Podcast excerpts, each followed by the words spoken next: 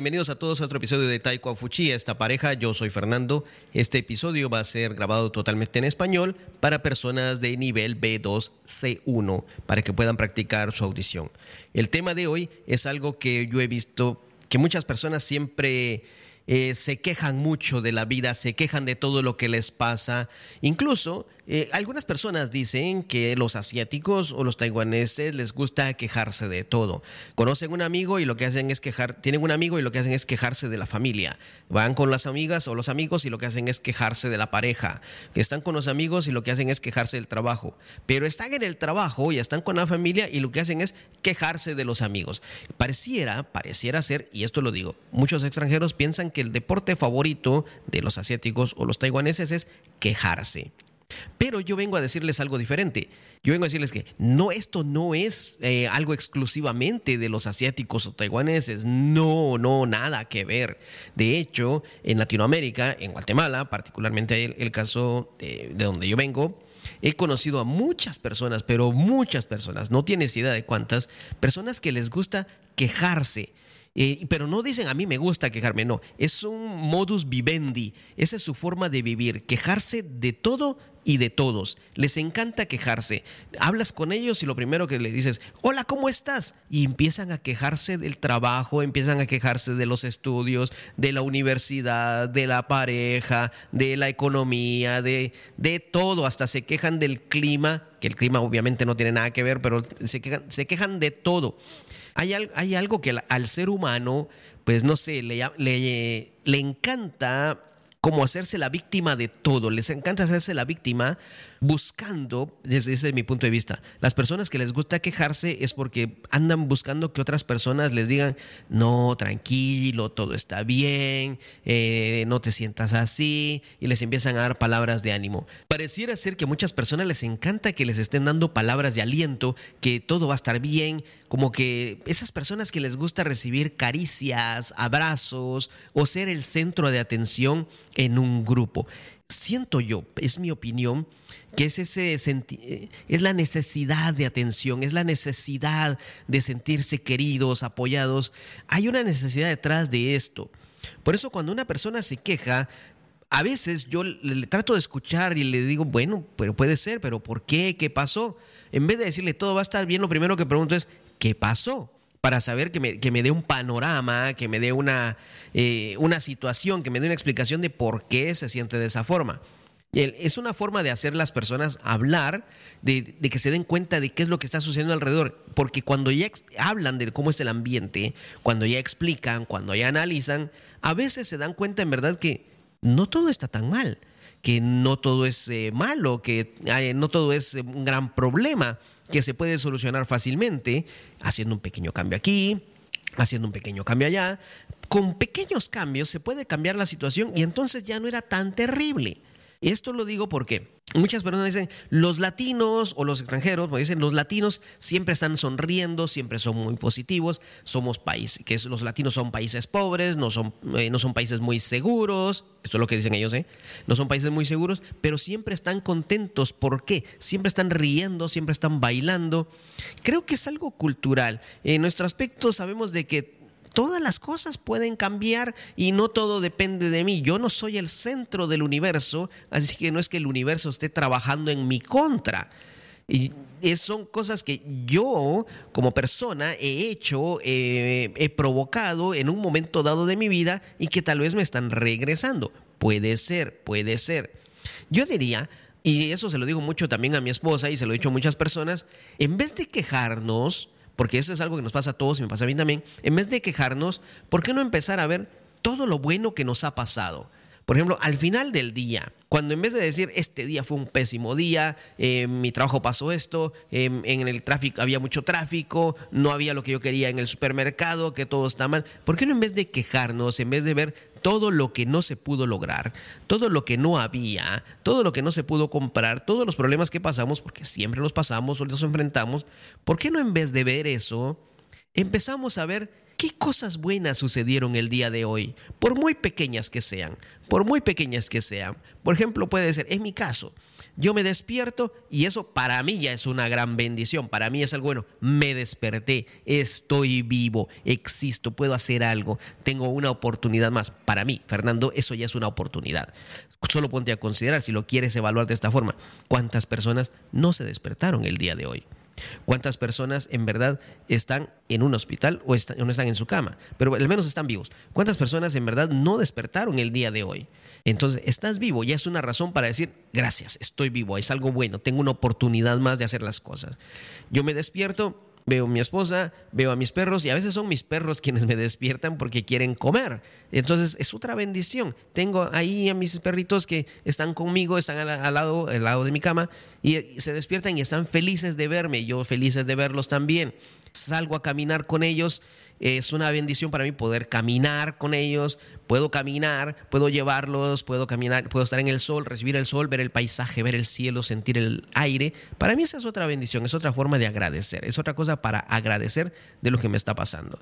Tengo un trabajo.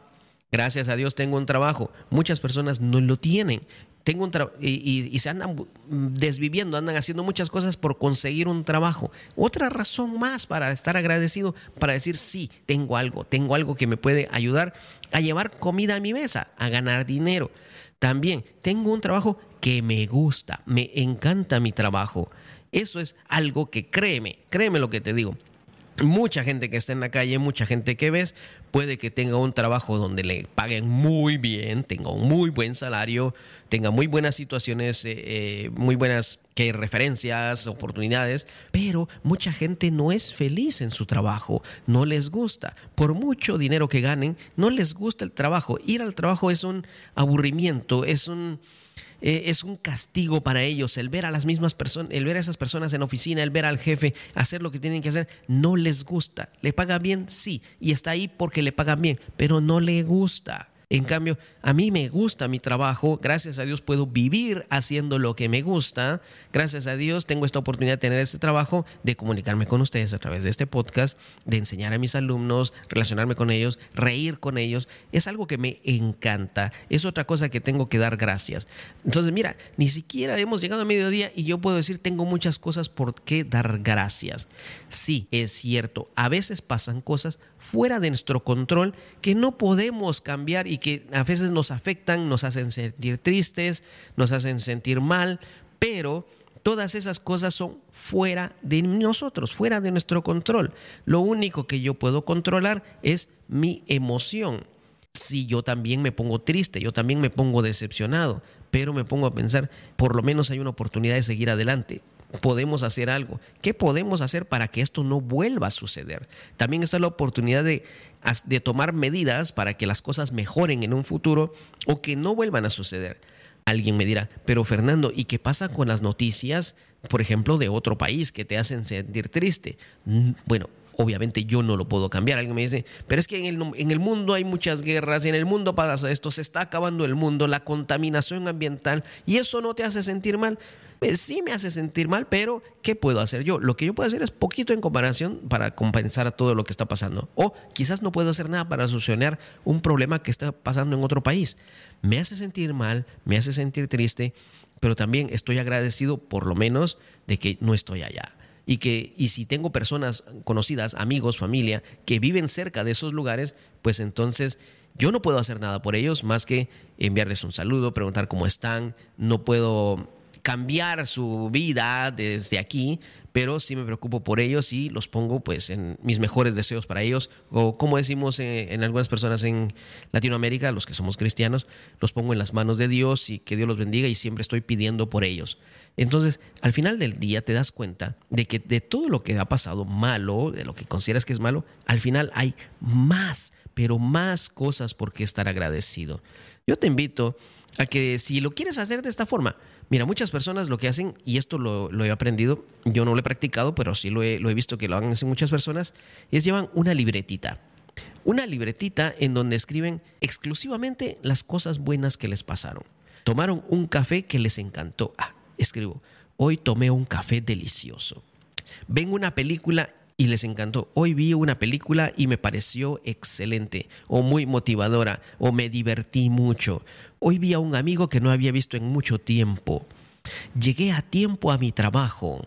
Hoy llegué a tiempo a tomar el tren o el autobús. No había nada, eh, no había mucho tráfico el día de hoy, o no había mucha gente en la estación de tren, o había gente, había mucha gente en la estación de tren, pero todos pudimos tomar el tren y llegamos rápido a nuestro trabajo. Esos pequeños detalles, por muy pequeñas cositas que sean, anótalas, anótalas y anótalas. Te vas a dar cuenta al final del día, cuando empiezas a ver tu lista, decir, wow, cuántas cosas buenas pasaron. Y en ese momento en que sientas de que te estás desanimando porque todo está mal, hay muchas noticias malas, o piensas que todo es culpa tuya, o piensas que eh, no se puede cambiar nada, se estás deprimiendo, te vas a dar cuenta que hay muchas cosas buenas, bonitas que han sucedido y dices, wow, de verdad, no todo está tan mal, no todo está tan mal. Puedes incluso poner, hoy vi a un perro muy bonito en la calle, me gustó mucho y dije, wow, qué lindo este perro. O vi a un niño, conocí a un niño muy agradable, lo que tú quieras. Hasta si quieres escribir, hoy, me, hoy he comido un helado, escríbelo, escríbelo. Cada cuánto puedes darte esa alegría. Llevar un control, no llevar un control, perdón, eh, estar consciente de que hay más cosas buenas por las cuales estar agradecido que más cosas malas por las cuales quejarse, te va a ayudar a cambiar tu estado de ánimo. Créeme, funciona. Yo paso por momentos en que de verdad es muy difícil para mí decir, quiero ser positivo, pero después me empiezo a ver cuenta todo lo que he pasado, todo lo que he vivido, todas las cosas que me han sucedido, digo, sí, es verdad, hay muchas cosas buenas que están sucediendo, muchas cosas buenas que me han pasado. Te invito, sé un poco más positivo en tu vida, sé un poco más optimista, sé más agradecido. Alguien dirá, Fernando, tú eres maestro de idioma, ¿qué tiene que ver esto con idioma? Bueno, además de maestro de idioma, pues he sido maestro de otras cosas, pero como idioma te digo, a veces las personas se quejan mucho, esto es para cerrar, muchas personas se quejan de que sienten mi nivel no avanza, estoy estudiando español, estoy estudiando chino, estoy estudiando inglés, mi nivel no avanza, siento que no avanza. ¿Por qué no te comparas cuál es tu nivel hoy y cuál era hace un año? Te vas a dar cuenta que hay frases, expresiones, alguna gramática, algún vocabulario que no sabías y que hoy en día ya lo sabes y te sale tan natural y dices, pero si esto es tan natural, ya es tan normal.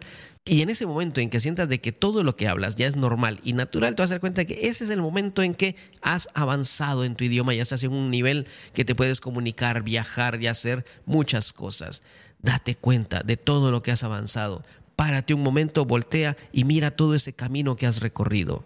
No digas, mi nivel no avanza, siento que no he aprendido nada. No, has aprendido mucho, pero ahora ya el idioma ya es parte de tu vida, ya es normal. Por eso te sientes así. Bueno, recuerda, sé positivo, sé optimista, sigue adelante, no te quejes, no te quejes. Y comparte este episodio con alguien que se queje mucho, con alguien que diga, esto es culpa mía, no hay nada bueno que esté pasando, todo está mal. No, compártese lo que sea un poco más optimista en su vida. Créeme, le va a ayudar, le va a ayudar y te va a ayudar a ti también. Te vas a sentir mejor por haber ayudado a otra persona. Si quieres saber un poco más acerca de nosotros, como Escuela de Español, por supuesto, puedes consultar nuestras redes sociales. Si tienes alguna pregunta sobre un poco sobre mi vida y mi forma de pensar, también me puedes contactar en mis redes sociales. ¿Por qué no? ¿Por qué no? Estamos abiertos a esto. Recuerda, somos Taiko Fuchi, esta pareja, y yo, yo soy Fernando. Adiós.